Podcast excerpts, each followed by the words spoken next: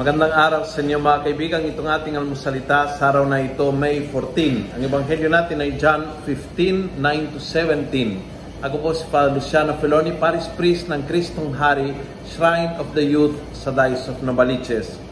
Sabi ni Jesus, You will remain in my love if you keep my commandments, just as I have kept my Father's commandments and remain in His love.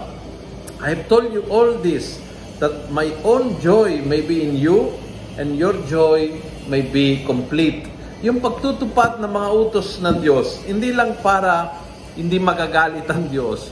Ito ay ginagawa natin dahil para sa atin yun eh.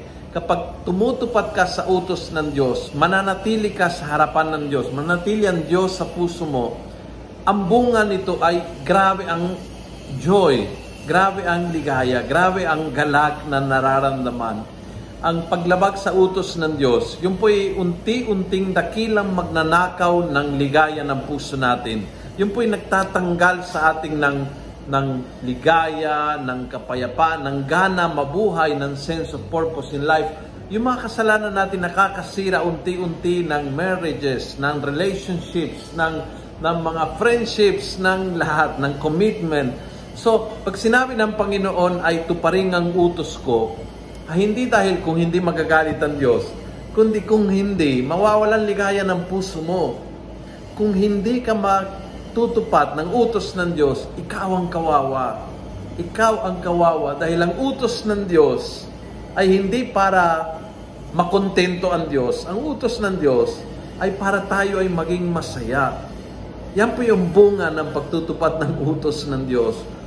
Malaking uh, ginhawa, malaking ligaya, malaking sense of fulfillment sa buhay. Yon ang bunga ng pagtutupad ng utos ng Diyos.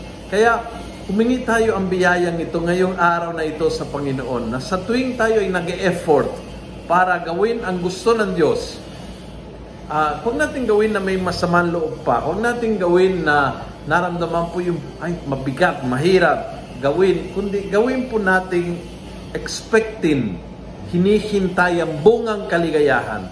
Na alam po natin na after nitong effort na ito, boom, sumunod kaligayahan ng puso. Kaya ginagawa ko ito, yes, pinatawat kita kahit mahirap, but alam ko, mababounce sa akin yan eh. Babalik sa akin by becoming ligaya ng puso ko. Kung nagustuhan mo ang video nito, pakiusap, pass it on, share with others. Punuin natin ng good news on social media. Gawin natin viral, araw-araw ang salita ng Diyos. God bless.